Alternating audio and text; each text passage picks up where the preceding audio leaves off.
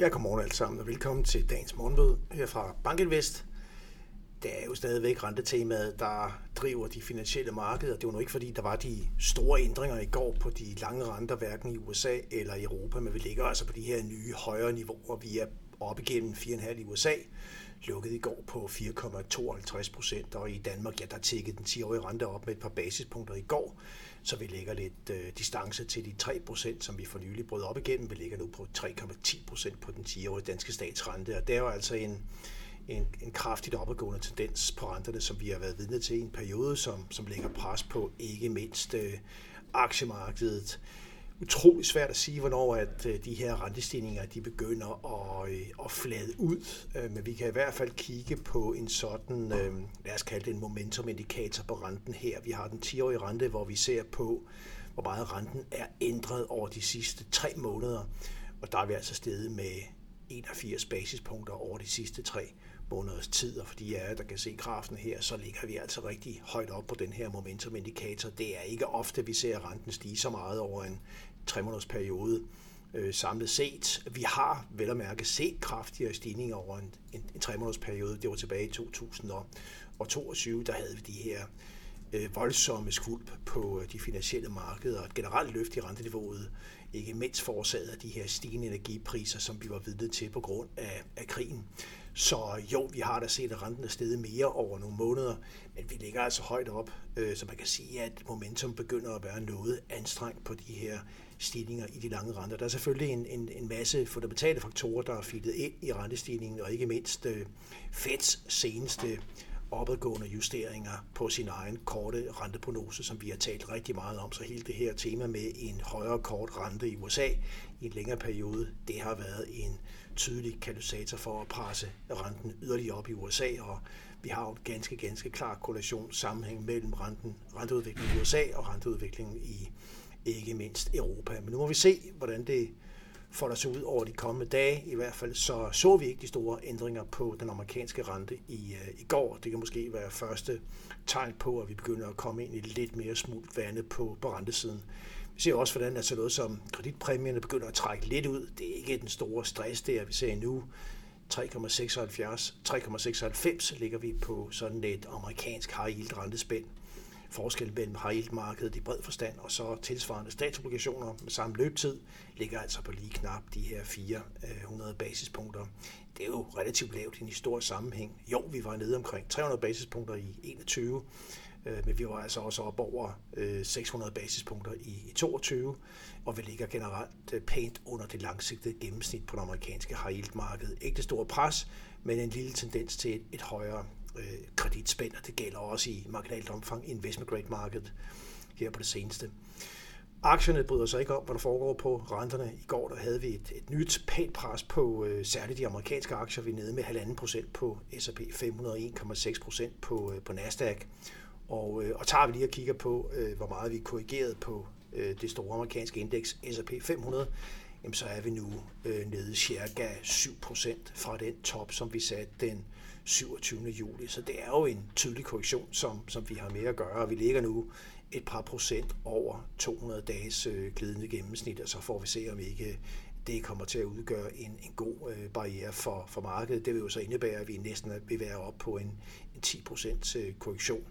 Så vi må se, hvordan det kommer til at udfolde sig. Hvis vi får noget rentestabilisering, så skal vi heller ikke have det tilsvarende pres på, på aktierne, muligvis. Men uh, the jury is out på det her område. Noget af det, som vi selv ser frem til i, i sammenhæng med renter, øh, det er de inflationsdata, vi får her på fredag i øvrigt fra euroområdet. Der får vi CPI-tallet, de forløbige, og så får vi også fra USA PC-inflation, det Feds foretrukne mål på fredag, så det kan godt blive input, vigtig input til markedet. Tilbage til aktier igen, jamen ser vi på afkastet på All Countries World, så ligger vi jo stadigvæk rimelig komfortabelt her for 2023. Vi er oppe et afkast på 10,5 procent målt i, øh, i danske kroner. Til gengæld så har det altså været en skuffende udvikling, vi har set på det hjemlige indeks, OMX Copenhagen Cavendexet, var nede med 0,4 procent i går, men ligger faktisk nu med et afkast år til dato på bare 0,2 procent. Og der var vi jo altså op på omkring 11 procent i maj måned, da vi toppede på det danske indeks, og det har været en, en, en trist, øh, både absolut og, og relativ udvikling, vi har set på det danske aktiemarked, der er slået tilbage til, til start, i hvert fald her fra, fra 2023 øh, så langt. Fang-aktierne øh, er altså også noget af det, der, der virkelig øh, korrigerer i øjeblikket. Højt at flyve, øh, dybt at falde. Altså, vi er ikke faldet så meget endnu.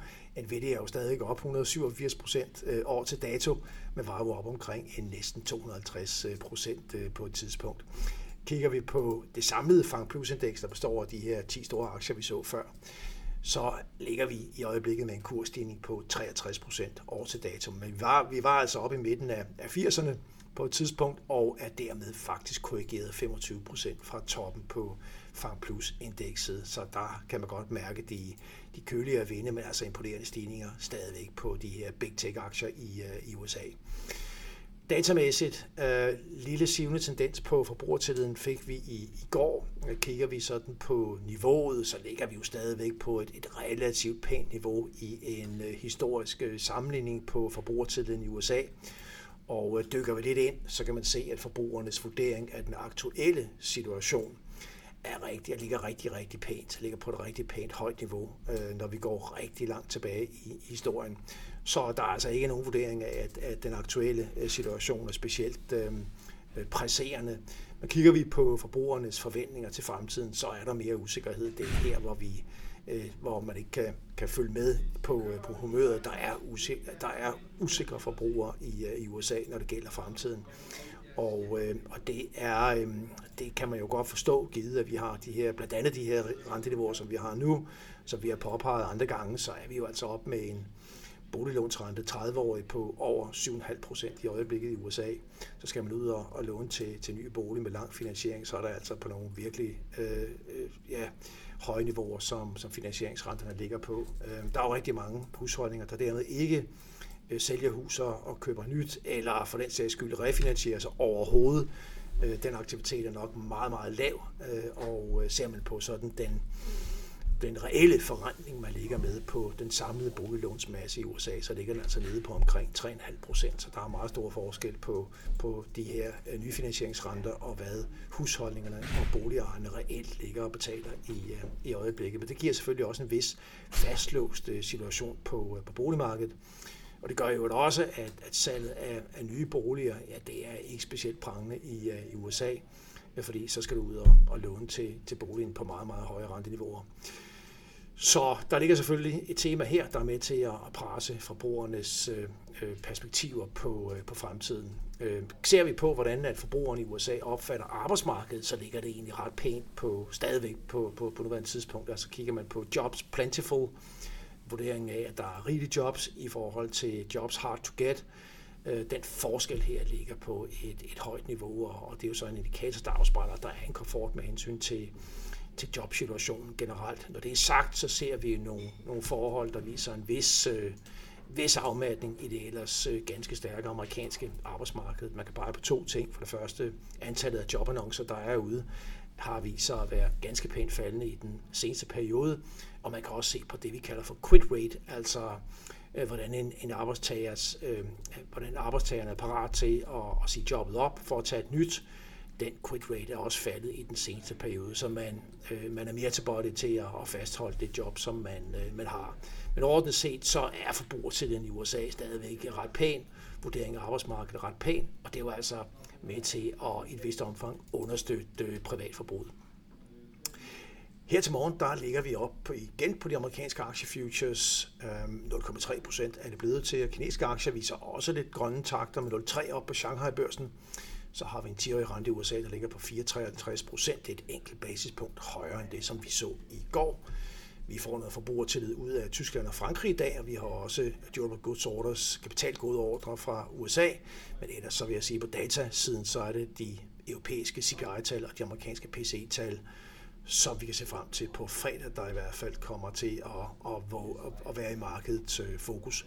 Og med det, så skal I tak for, at I var med her i dag. I må have en rigtig god dag kunder og på markedet. Vi er tilbage i morgen tidlig. Tak for nu.